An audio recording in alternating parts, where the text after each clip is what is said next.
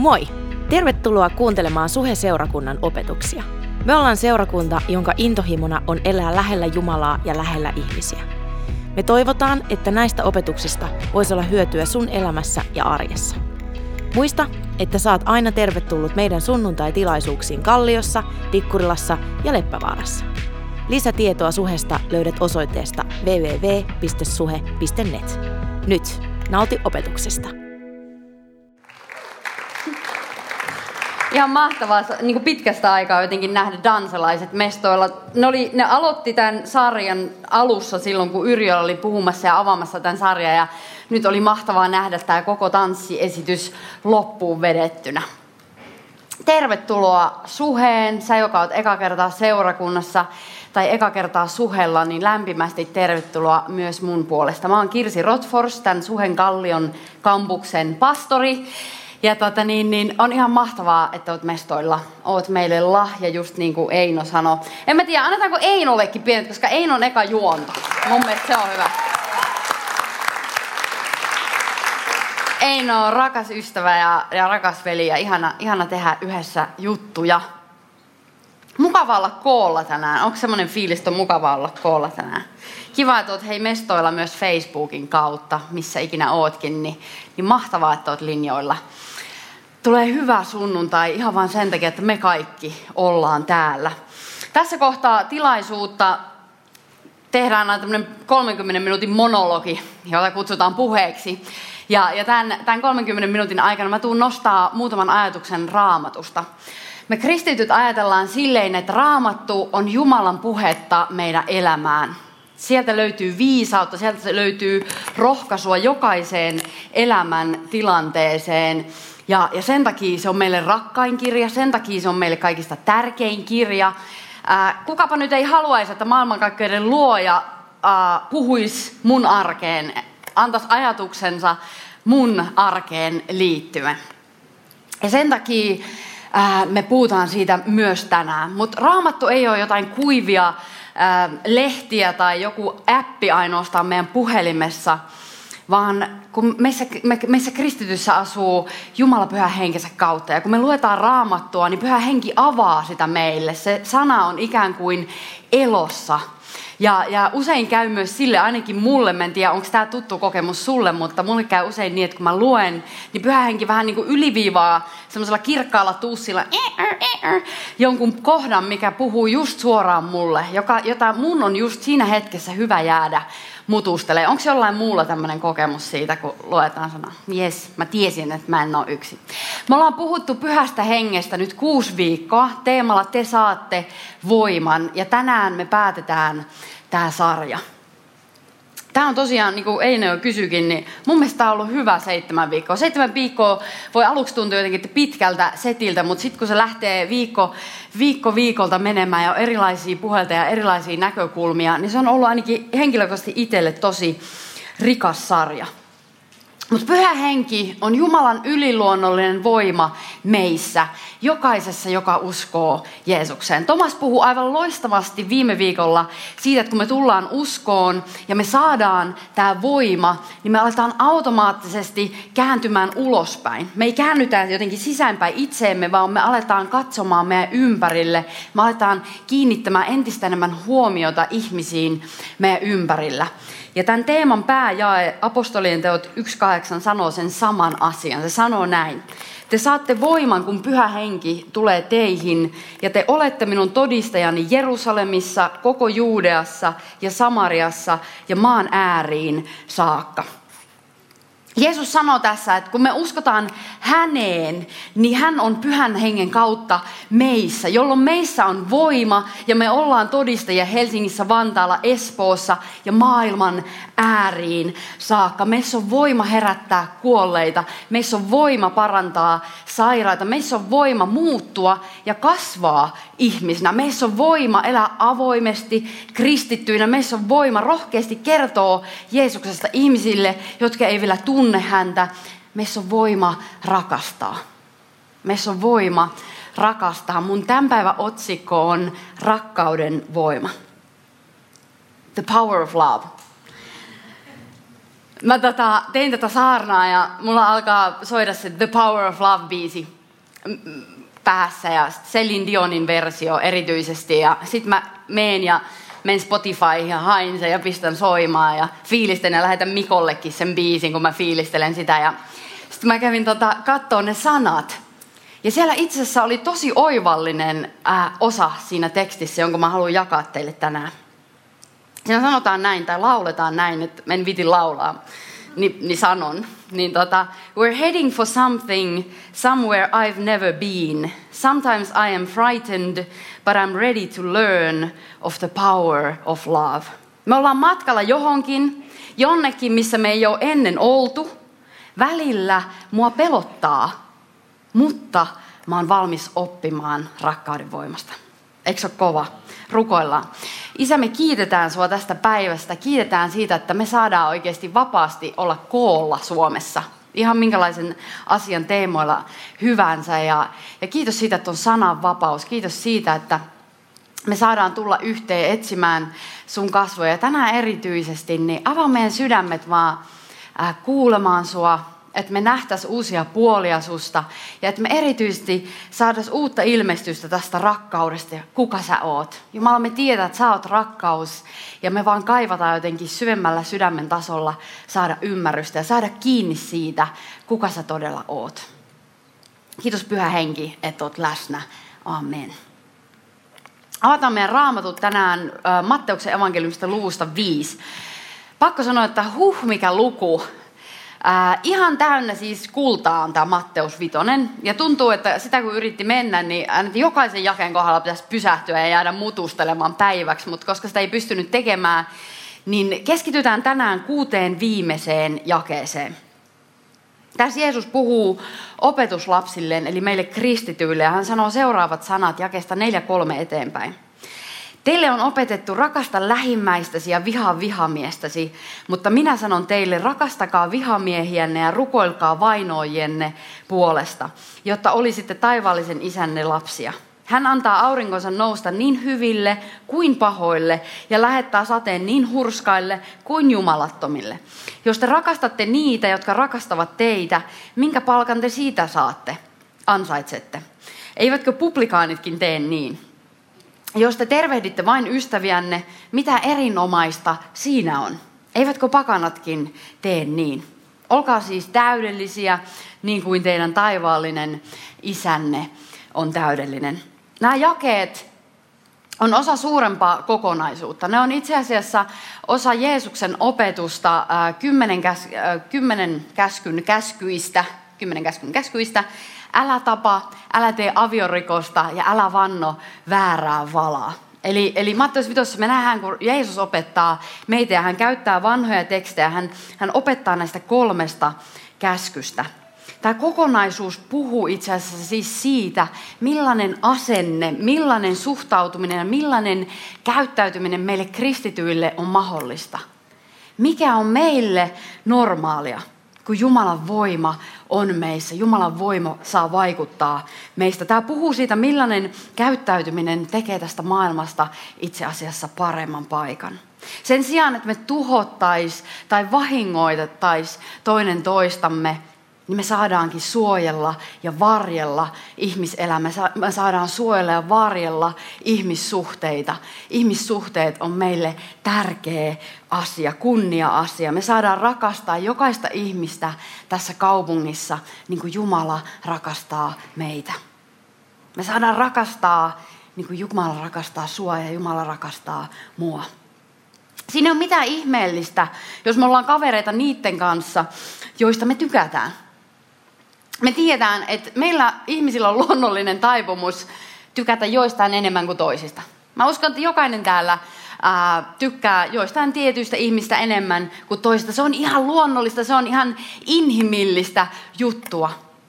Mutta kun Jumalan voima on meissä, kun rakkauden voima on meissä, meidän ei tarvi antaa meidän luonnollisten taipumusten ohjata meidän elämää, vaan me saadaan antaa Jumalan voiman, rakkauden voiman vaikuttaa meissä ja meidän ihmissuhteissa ihme, eli yliluonnollisen voiman ilmestyminen tapahtuu itse asiassa siinä kohtaa, kun meillä on yhteyttä ihmisen kanssa, josta me ei inhimillisesti pidetä.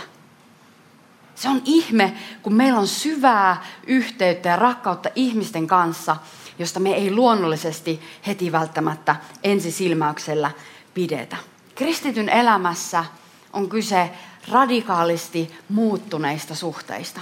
Kun me tullaan uskoon, niin meidän suhde Jumalaan muuttuu radikaalisti. Ja sen seurauksena meidän suhde meihin itseemme muuttuu radikaalisti. Ja sen seurauksena suhde meidän ympärillä oleviin ihmisiin, toisiin ihmisiin muuttuu radikaalisti. Ja nämä suhteet on itse asiassa pakettidiili. Meillä ei voi olla yhtä ilman kahta muuta. Meidän suhtautuminen toisiin ihmisiin, meidän ympärillä oleviin ihmisiin, oli niistä työpaikalla, koulussa, naapurissa, ihan sama puoliso. Meidän suhtautuminen meidän ympärillä oleviin ihmisiin ei voi muuttua ilman, että meidän suhtautuminen meihin itseen muuttuu, ilman että meidän suhtautuminen Jumalaan muuttuu. Uskon tulo on se, missä tämä radikaali kertaheitolla tapahtuva muutos tapahtuu, mutta mä uskon, että moni meistä tietää, että nämä suhteet syvenee ja kasvaa loppuiän. Jeesus siis sanoo meille, että jos te rakastatte niitä, jotka rakastavat teitä, minkä palkan te siitä ansaitsette? Eivätkö publikaanitkin tee niin? Publikaanit oli vero- ja tullien keräjiä ja ne oli kuuluisia siitä, että ne veti välistä. Ne pisti fyffeä omaan taskuun. Ne pyysi niiltä tyypeiltä enemmän kuin se valtio tarvitsi. Ja ne pisti sen välissä olevan rahan omaan taskuun. Joten publikaanit ei ollut hirveän hyvässä suosiossa Israelin kansan keskellä Jeesuksen aikaan. En mä tiedä, onko verotarkastajat edelleenkään hirveässä huudossa. Mun mummo oli yksi, mutta ei kai se nyt erityisen huonosti mennyt. Vai mitä sä oot mieltä, äiti? Ei, niillä oli ihan, ihan hyvä maine. Mun mummolla ainakin oli. Se oli ahkera työntekijä. Ähm, Mutta miksi me hengataan niiden kanssa, jotka tykkää meistä? Koska se on kiva. Eikö se ole hirveän helppoa olla ihmisten kanssa, jotka on silleen, että Kirsi, vitsi, sä oot kyllä hyvä, hyvä tyyppi. Mutta mieti, että sä oot hengaat sen tyypin kanssa, joka on silleen, että sä oot pikkusen nihkeä. Sä oot aika suorasanainen ja mun ei olisi just tehnyt mieli kuulla tota, mitä sä sanoit. Niin totta kai me halutaan hengailla niiden tyyppien kanssa, jotka tykkää meistä. Se on hirveän inhimillistä ja, ja luonnollista. Mut, ja pohjimmiltahan se juuri menee siihen, että me ihmisinä ollaan aika itsekkäitä. Me ajatellaan sitä, mikä meistä on kivaa, mikä meistä tuntuu just sillä hetkellä hyvältä, mikä olisi mukavaa tänään. Niin jos se ohjaa meitä, niin totta kai me päädytään hengaamaan ainoastaan niiden kanssa, jotka tykkää meistä. Mutta raamatun maaritelma rakkaudelle on kuitenkin se, että me laitetaan toisten tarpeet omien edelle. Että me ajateltaisikin se toista ihmistä ennen meidän omia tarpeita. Ekan korintolaiskirjeen rakkausluvussa, luvussa 13, ää, Paavali kirjoittaa, että rakkaus ei etsi omaa etuaan. Rakkaus ei etsi omaa etuaan. Jos rakkaus ei etsi omaa etuaan, niin kenen etua se sitten etsii?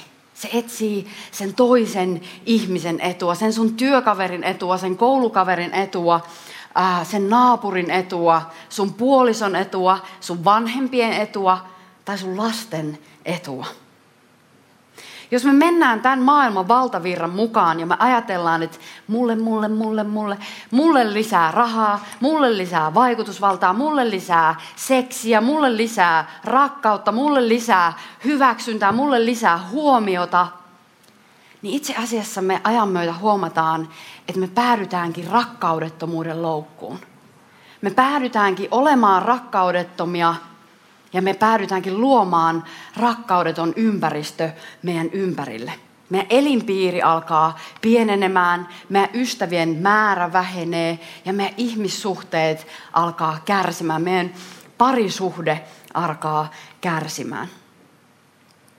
Se, että me valitaan rakastaa ihmisiä, että me valitaan etsiä sen toisen ihmisen etua ennen meidän omaa etua, ei ole ainoastaan hyödyksi heille, vaan on hyödyksi myös meille. Se on positiivinen kehä, se on se, miten rakkauden voima toimii. Jeesus antoi henkensä, jotta meidän suhtautuminen ja suhde itseen voisi olla terve. Hän antoi henkensä, jotta meidän ihmissuhteet voisi olla terveitä. Mä mietin tässä, että Mun mielestä se on aika hyvä sanonta, kun sanotaan, että hymyile ja maailma hymyilee sulle takaisin. Hymyile, niin maailma hymyilee takaisin. Antoessaan ainoan poikansa Jeesuksen kuolemaan, niin Jumala ei ajatellut omaa etuaan, vaan hän ajatteli ihmisen etua. Hän ajatteli sun ja mun parasta. Hän laittoi sun ja mun edun oman etunsa edelle, jotta me voitaisiin tuntea hänet, jotta me voitaisiin tietämällä tietää olevamme hyväksyttyjä ja rakastettuja joka hetki, joka ainoa hetki meidän elämässä. Me voidaan niin kuin, rakentaa meidän elämä sille pohjalle.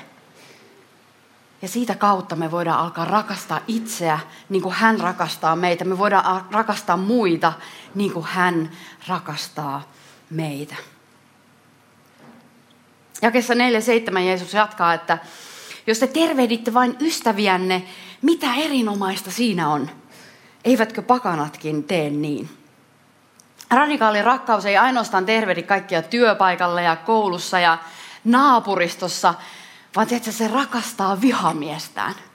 Huu, Kirsi, sä menet syvään päätyy. Huu, mä tiedän. Tämä on todella syvää. Tämä on päädyssä, mä tiedän.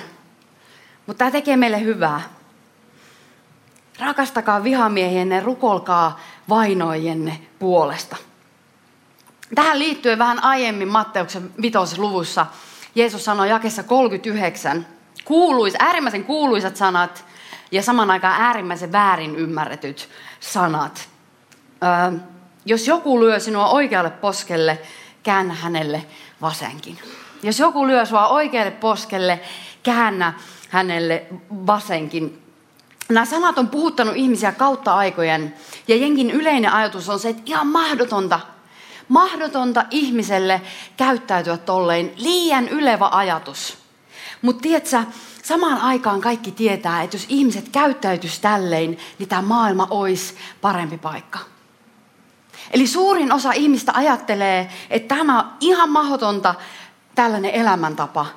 Mutta samaan aikaan kukaan ei kiistä sitä, etteikö se olisi paras mahdollinen tapa elää. Radikaali rakkaus ja radikaali anteeksianto. Tämä jae ei puhu siitä, että meidän pitäisi antaa ihmisten hakata itseemme tai loukata itseemme tai kohdella itseemme kaltoin millään tavalla. Ei missään nimessä, ei todellakaan. Kristittyinä me ollaan oikeuden puolesta ja meidän tulee aina äh, seistä vääryyttä vastaan. Meidän tulee nousta parrikaadeille silloin, kun me nähdään vääryyttä tapahtuman. Joten missään nimessä ei ole kyse siitä, että me hyväksyttäisiin äh, väkivalta, henkinen tai fyysinen väkivalta, ne tuhoaa ihmisen. Kun taas meidät on kutsuttu suojelemaan ja varjelemaan ihmiselämää. Me on kutsuttu suojelemaan ja varjelemaan niitä suhteita, ihmissuhteita, joita meidän elämässä on. Fakta on myös se, että jos joku tyyppi haluaa hakata toisen, niin se ei luultavasti läimäytä sitä avarilla poskelle. Joten Jeesus ei puhu sen kaltaista tilanteesta tässä, vaan Jeesus puhuu siitä, tai Jeesus puhuu niin tilanteessa, jossa halveksutaan toista ihmistä. Vähän niin kuin, että et sä tiedä kuka mä oon tai että sä et ole mitään tyylinen tilanne. Se on loukkaava tilanne, halveksuva tilanne. Ja mitä Jeesus kehottaa meitä tekemään on se, että me ei maksettaisi takaisin. Hän pyytää meitä itse asiassa olemaan maksamatta takaisin. Paavali kirjoittaa roomalaiskirjeessä luvussa 12 uudesta elämästä Kristuksesta. Siitä, mikä meille kristityille on mahdollista, kun me tunnetaan Jumalan voima, kun se on meissä, kun rakkauden voima on meissä. Ja hän päättää sen luvun sanoihin, älä anna pahan voittaa itseäsi, vaan voita sinä paha hyvällä. Voita sinä paha hyvällä. Voita sinä paha hyvällä. Eli me ei hyväksytä huonoa käytöstä. Me ei hyväksytä loukkaavaa, halveksuvaa käytöstä, mutta me ei myöskään kosteta. Me ei makseta samalla mitalla takaisin, vaan me annetaan anteeksi. Me ojennetaan meidän käsi, jotta se ihmissuhde voi korjaantua. Me sanotaan, että hei, toi mitä sä sanot, toi mitä sä teit, se loukkas mua. Mutta mä haluan antaa sulle anteeksi ja mä annan sulle anteeksi, koska mä välitän susta, koska sä oot tärkeä mulle ja mä haluan keskustella susta. sun kanssa tästä asiasta niin, että meidän välit voi korjaantua. Että meidän väleillä ei ole mitään, mikään ei hierrä meidän väleissä, vaan meidän välit voi hyvin, meidän ihmissuhde on terve.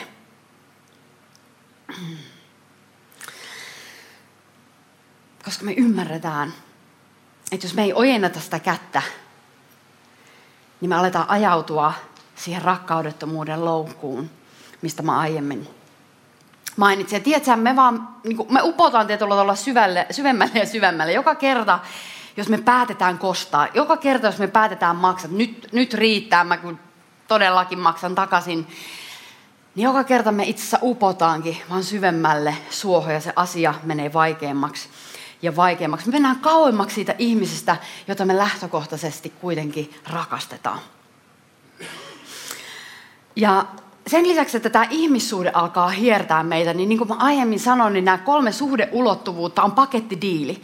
Jos meillä on joku suhde, joka hiertää, niin se alkaakin hiertää myös meidän suhteessa meihin itseen ja se alkaa hiertää myös meidän suht- Jumalasuhteessa. Ja sen takia Jeesus sanoo jakeissa 23 ja 24, että ennen kuin me annetaan Jumalalle mitään lahjoja, niin meidän tulisi sopia kaikki meidän riita-asiat. Mulla on ollut tästä paljon kokemusta viimeksi tällä viikolla. Ja tota, mulla on ollut usein sellainen tilanne, että, että, että mä en voi mennä puhumaan, mä en voi mennä saarnaamaan, jos mulla yhtään semmoinen, että hei mua hiertää, että mä en ole varma, onko mun välit vaikka sen kanssa kunnossa, tai, tai että et, mitähän se tarkoitti sillä, tai, tai ymmärsiköhän joku mut väärin. Ja, ja mulla, mä koen mun että mulle on tosi tärkeä puhua ja keskustella se tilanne auki. Tällä viikolla meillä oli Mikon kanssa tota, kärkäs keskustelu liittyen perheeseen. Ja, ja siellä me sitten keskus, keskusteltiin. Ja, ja ei se ollut varsinainen riita, mutta se oli keskustelu, joka herätti paljon tunteita molemmissa ja herätti molemmissa äärimmäisen paljon ärtymystä. Ja tota, mutta mulla tuli sitten, kun mä yritin mennä takaisin tekemään saarnaa, niin mulla on silleen, että mä en voi niinku kirjoittaa tätä saarnaa ennen kuin mä menen takaisin alakertaan. Mä oon silleen, että hei Mikko, että että onhan meidän välit kunnossa. Että jäikö, sua, niin, jäi, jäikö nyt joku häiritsemään, että keskustellaan ensin se pois ja, ja keskitytään sitten johonkin muuhun. Mä, et mä en halua keskittyä mihinkään muuhun ennen kuin mä tiedän, että meidän välit voi hyvin. Ja, ja ihmissuhteet on meille tärkeimpiä kuin se, että me pidetään kiinni meidän oikeuksista, eikö niin?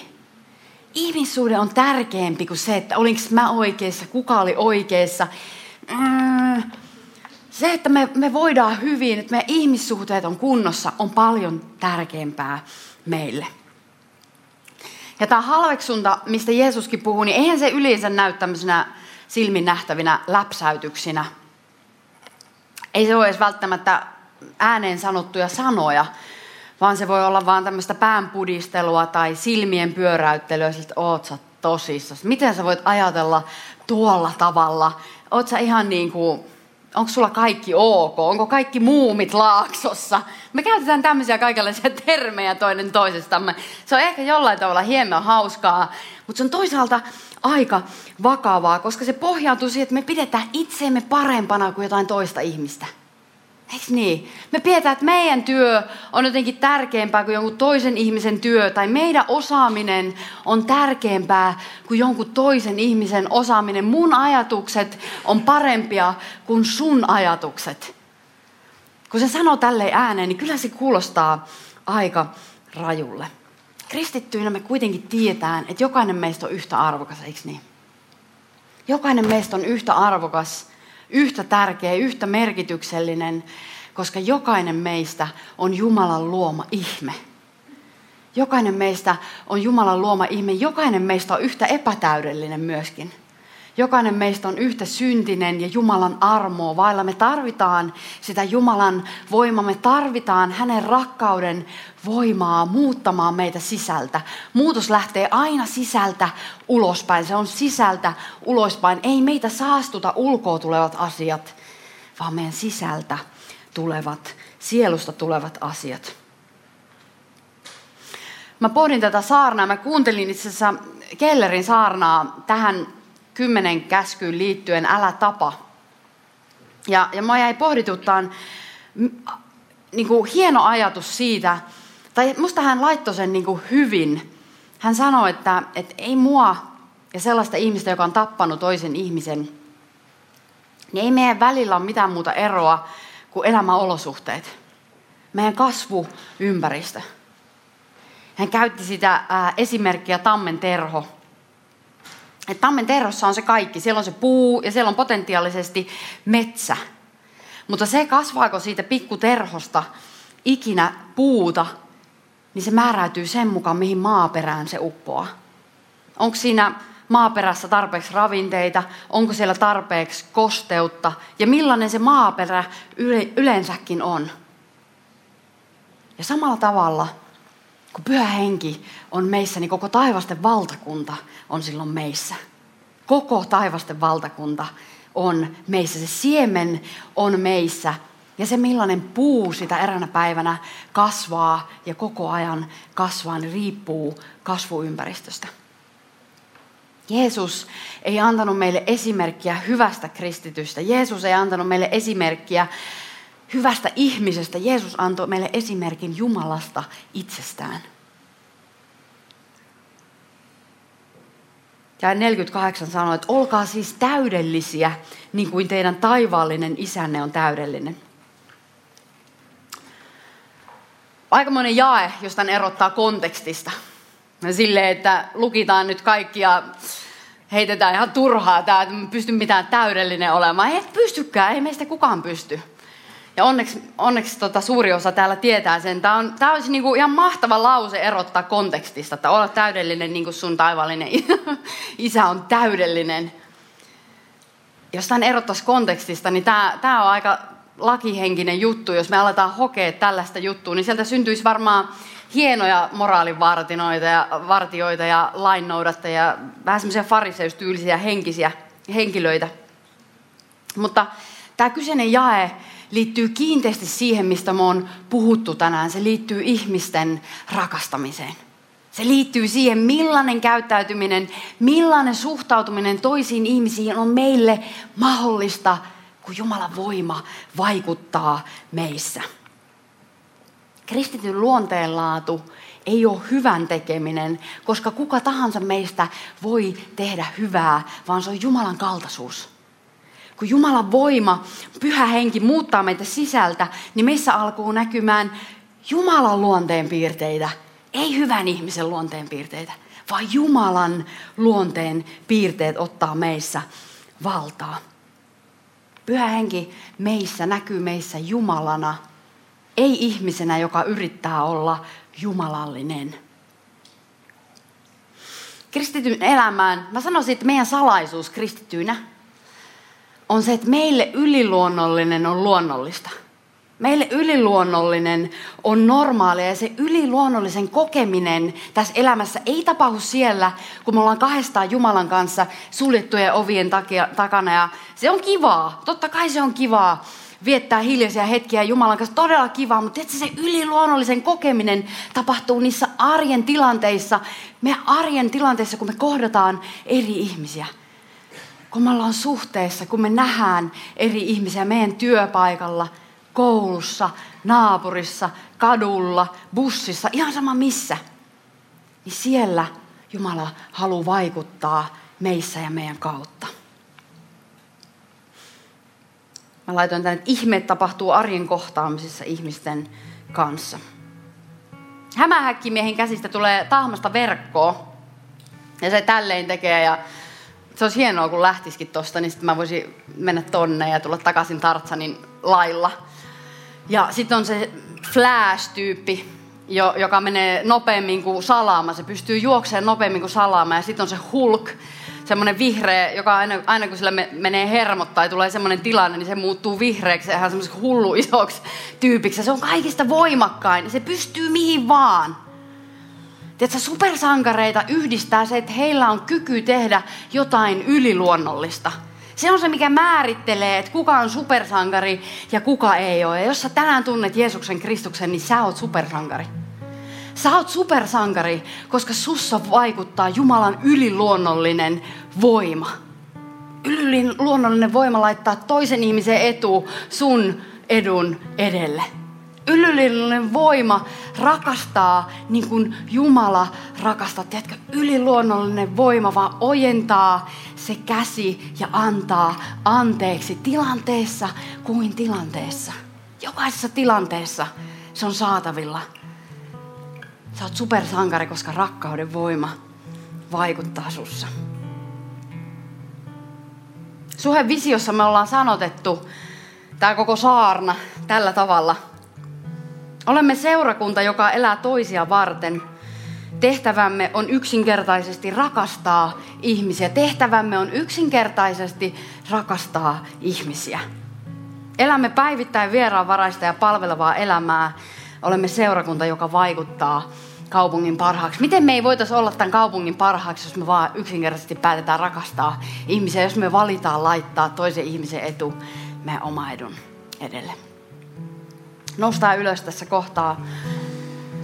Aletaan pikkuhiljaa ylistelee. Mutta rukoillaan yhdessä hetki. Ruko ihania hymyileviä kasvoja täällä. Rukoillaan yhdessä. Voit laittaa sun silmät kiinni, jos sä koet, että se on mukavaa.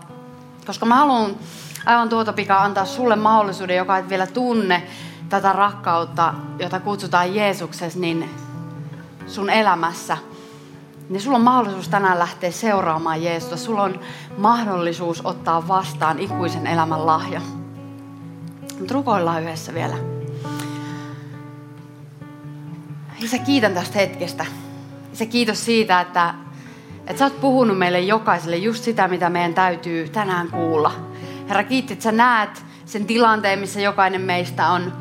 Ehkä meillä on fiilis iloita, ehkä meillä on surullinen fiilis, ehkä me ollaan hankaluuksissa tänään, niin Pyhänkin kiitos, että sä näet meidät just siinä tilanteessa, missä me ollaan. Ja mä pyydän myös, että lähetät tänään meille jokaiselle hyviä kohtaamisia, jotta me saadaan jakaa meidän elämää myös tänään toinen toisemme kanssa.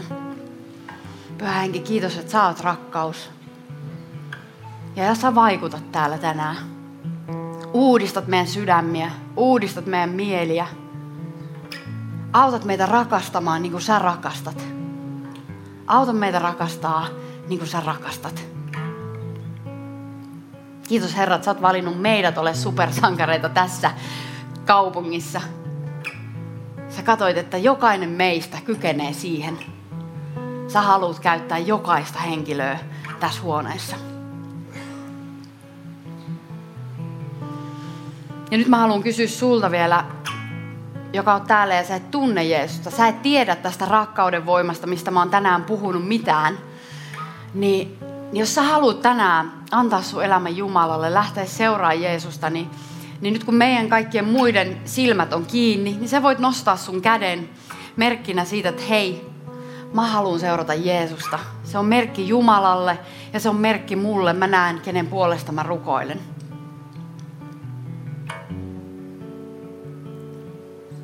Voit nostaa sun käden silleen, että mä näen täältä eestäkin. Kiitos.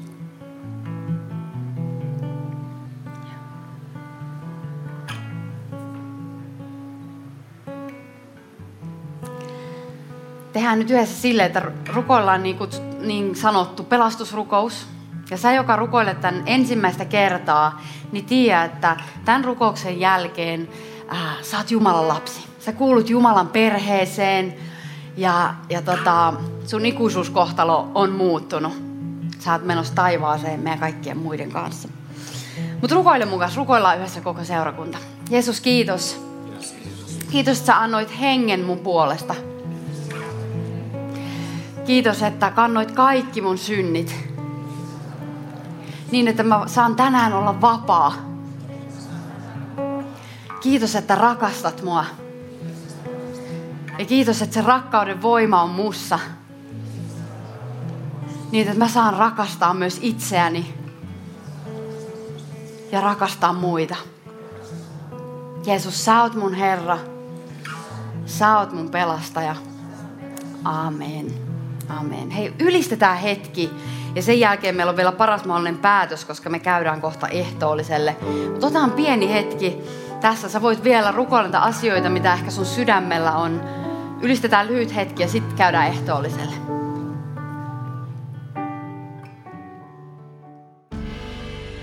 Kiitos, että kuuntelit. Ota rohkeasti yhteyttä, jos haluat tietää Suhesta lisää. Löydät meidät Facebookista ja Instagramista nimellä Suhe-seurakunta. Muuten, oothan kuunnellut jo Suheliven uutta niin paljon korkeammalla levyä. Sen löydät muun muassa Spotifysta.